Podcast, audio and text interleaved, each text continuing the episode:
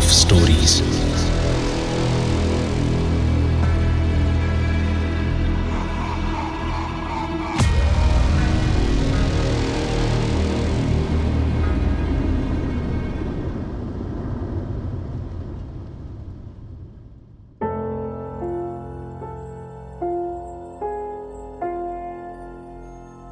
पुरानी उजड़ी इमारतों और जगहों की एक खास बात होती है उनके साथ एक कहानी जुड़ी रहती है।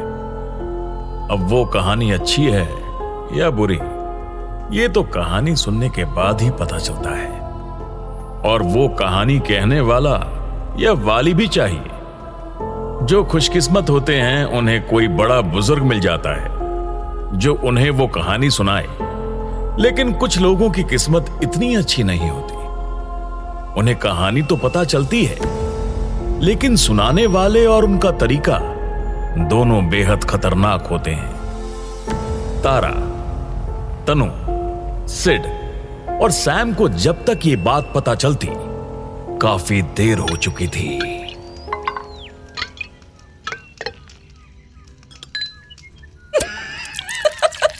और उसकी शक्ल देखने वाली थी। बोलता है, नहीं नहीं, मैंने जानबूझ के टच नहीं किया तुम्हें। अरे इस लड़की ने इतना डरा दिया था बेचारे को। तो लगाना था ना एक कान के नीचे। अबे तुम लोग भी ना। अब उस बेचारे को क्रश है अपनी तारा पे तो आगे पीछे घूमेगा ही ना। हाँ, ज़्यादा घुमा ना तो घूमने के काबिल नहीं रहेगा। ओहो जेलस मच एनीवे anyway, सुनो यार ये सेमेस्टर में मैं पक गया हूँ। चल कुछ तूफानी करते हैं आज। भाई ऐसा है कि हम तो हो चुके हैं टल्ली मुझे इसकी बात नहीं सुननी।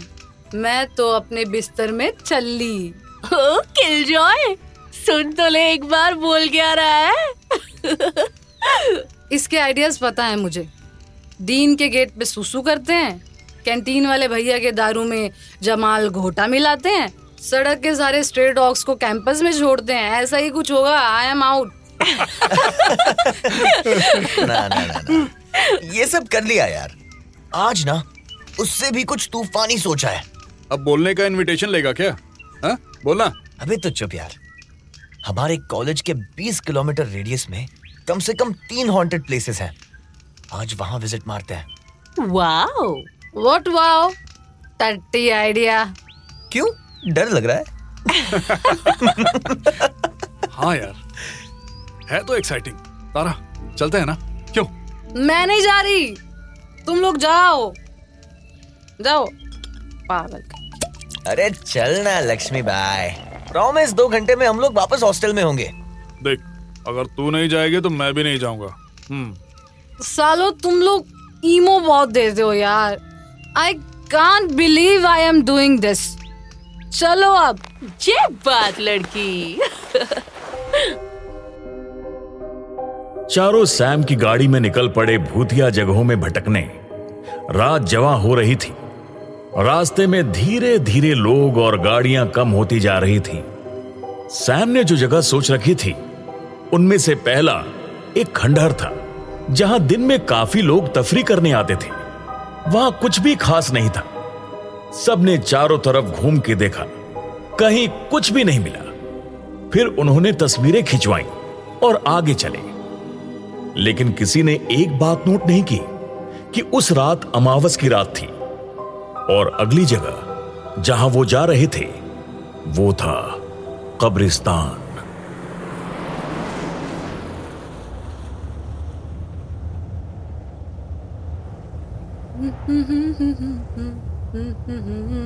देखा? अभी तानिया को ही सबसे ज़्यादा मज़ा आ रहा है। Guys did you notice something क्या? ऊपर देख ये बर्ड उस खंडहर से हमारे साथ ही चल रही है। ओए ये बर्ड नहीं है बेवकूफ़। बैट है बैट चमगादड़। ओके। ये थोड़ी डरावनी बात है। अरे पागल हो तुम लोग। कुछ डरने वाली बात नहीं है। ये भी तो हमारी तरह रात का मुसाफिर है। टेंशन मत लो फालतू का। अभी अपना नेक्स्ट स्टॉप आने वाला है। ये हम ज़िंदा कब्रिस्तान जा रहे हैं।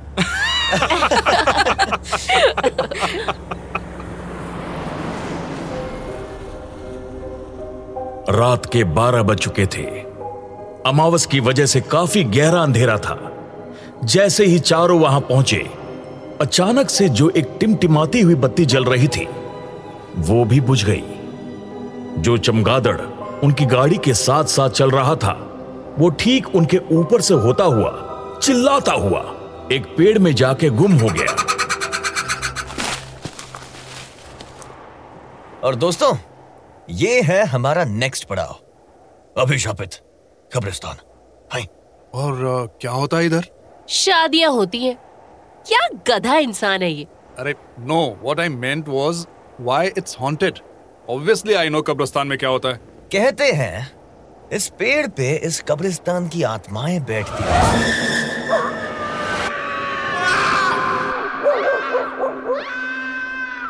गाइस इट्स जस्ट मी कि तुम्हें भी कुछ आवाज़ें सुनाई दे रही हैं?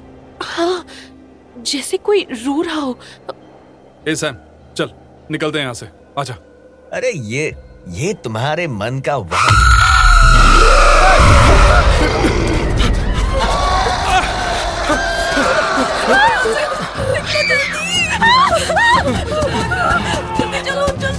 जैसे ही सैम ने यह कहा कि वहम है किसी औरत की ज़ोर से चिल्लाने की आवाज़ और उसके बाद कई सारी अजीब अजीब सी आवाज़ें आने लगी।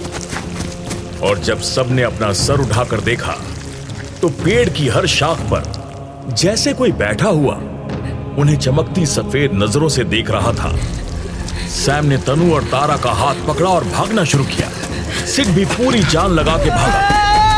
कुछ दूर तक तो आवाज़ें पीछा करती रही, लेकिन जब वो लोग अपनी गाड़ी के पास पहुँचे तब तक आवाज़ें बंद हो चुकी थी। चारों जल्दी से गाड़ी में बैठकर हॉस्टल निकल लिए। लेकिन काश एक बार गाड़ी के नीचे भी देख लिया होता। कब्रिस्तान से सिर्फ़ चार दोस्त नहीं, कोई और भी उनके हॉस्टल पहुँच चुका था। जैसे तैसे वो लोग हॉस्टल पहुँचे और सब के सब एक ही कमरे में जमा हुए। जो हुआ थोड़ी देर पहले, उससे बाहर निकलना मुश्किल हो रहा था। फिर कब नींद आई और कब चारों सो गए, उन्हें पता ही नहीं चला। काश कि उन्हें पता होता कि उसी कमरे में कोई और भी है, जो उन्हें देख रहा था।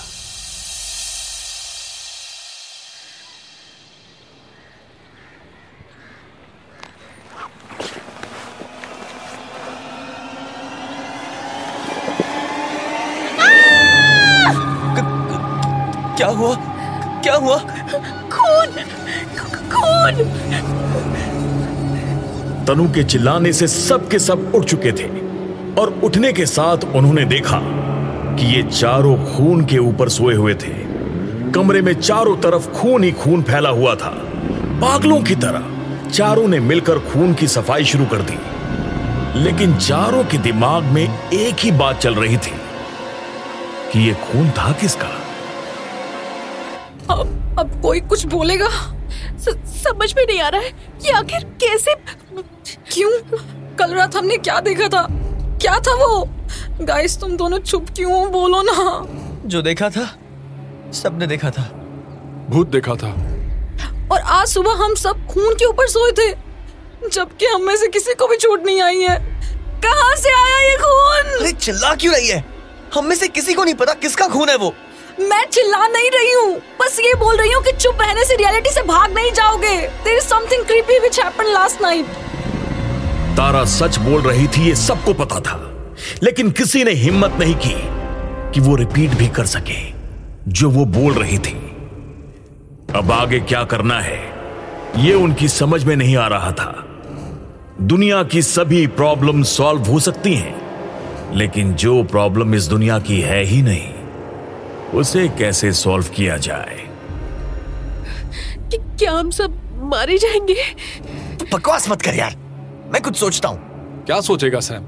ये कोई पेपर में बैक लगना या किसी बंदे से पंगा हो जाने जैसी प्रॉब्लम नहीं है? Exactly exactly. इसीलिए हमें सोचना होगा जो आज तक नहीं सोचा। क्या? किसी पंडित से बात करनी पड़ेगी और सब कुछ बताना पड़ेगा। अब अब यहाँ पंडित कहाँ से लाएँगे? चलो मेरे साथ। तारा और उसके दोस्तों को पता चल चुका था कि कुछ तो गड़बड़ है जो उनके साथ इस हॉस्टल तक आ चुका है। वो सबको पास के एक मंदिर में ले गई। वहाँ पंडित को पूरी बात बताने के बाद पंडित ने सबके हाथ में रक्षा कवच बांधा और कहा, किसी भी हालत में ये हाथ से मत उतारना। पंडित ने कहा कि पूजा की ज़रूरत है, लेकिन वो आज नहीं करवा पाएँगे। प्रायर कमिटमेंट्स जो हैं, पंडित ने कहा कि आज की रात के लिए उन लोगों को कहीं बाहर रहना चाहिए। कल पूजा के बाद सब ठीक हो जाएगा। पंडित से मिलने के बाद एक बड़ी प्रॉब्लम यह खड़ी हो गई कि आज की रात के लिए चारों दोस्त जाएँगे कहाँ? हॉस्टल के अलावा कोई और जगह तो थी नहीं। और सैम जिसके पास पैसे थे, वो अपना पर्स हॉस्टल में ही छोड़ आया था। कम से कम उसे लेने तो जाना ही था। वहीं शाम होने में अभी कुछ वक्त था तो हॉस्टल तो जाना ही था। अबे यही तो रखा था यार पर्स। अबे तुम लोग शक्ल क्या देख रहे हो? जल्दी ढूंढो। अरे यार तेरा पर्स ही हमें याद नहीं तो हम कहाँ से ढूंढेंगे? और हाँ अब हम आ गए हैं इधर तो सब अपने अपने स्पेयर कपड़े और टूथब्रश ले लो। पता नहीं कितने दिन हे भगवान ये किसका कटा हुआ सर है? ज- जल्दी निकलो यहाँ से। कोई कहीं नहीं जाएगा। हाँ हाँ ये कैसे? अभी तो रात भी नहीं हुई है। किसने कहा कि हम सिर्फ़ रात में ही निकलते हैं? हम हमेशा रहते हैं। तुम्हारे आस पास अरे हमने क्या बिगाड़ा है तुम्हारा? हमारे पीछे क्यों पड़े हो? कुछ नहीं। लेकिन कल रात को तुम्हें यहाँ नहीं आना था।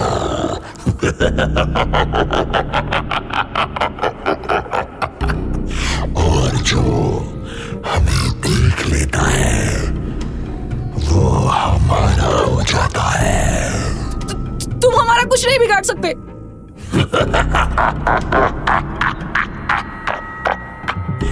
ये रक्षा कवच मुझे छूने की ज़रूरत ही नहीं है तुम लोगों को। उसके बाद जो हुआ उसकी कल्पना भी नहीं की थी चारों ने। चारों के चारों हवा में उल्टे लटके हुए थे। जैसे किसी ने उनकी टांगे पकड़ रखी हो। किसी भी पल अगर उनके पैर छूट जाते तो चारों सर के बल गिरते फर्श पर। देखा मैंने कहा था ना मुझे तुम्हें छूने की ज़रूरत नहीं है। अरे हमें छोड़ दो यार। हम लोग बस अपनी पढ़ाई। वैसे मुझे तुम लोगों का शुक्रिया करना चाहिए। तुम लोग नहीं आते तो शायद उस पेड़ से मुक्ति नहीं मिलती मुझे। लेकिन मारना तो पड़ेगा।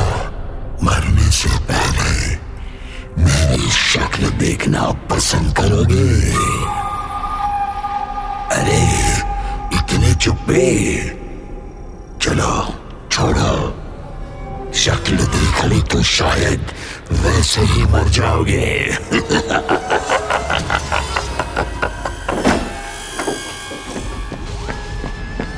ओम ह्रीं क्रीं चामुंडाय विच्चे ओम ह्रीं क्रीं चामुंडाय विच्चे ओम ह्रीं क्रीं चामुंडाय विच्चे ओम ह्रीं क्रीं चामुंडाय विच्चे मुझे लगा नहीं था पंडित जी आप आएँगे। जब तुमने मैसेज किया था कि तुम लोग हॉस्टल जा रहे हो मुझसे रहा नहीं गया। ओ, मैं क्या बोल के थैंक यू कहूँ आपको? आपने आज हमारी जान बचा ली। पंडित जी कहीं वो आत्मा फिर से तो नहीं आएगी।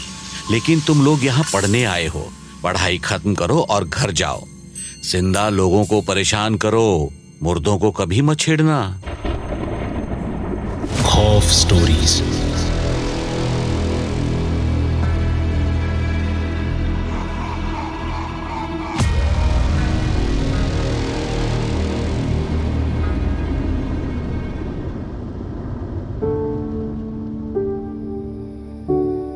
Spot Productions.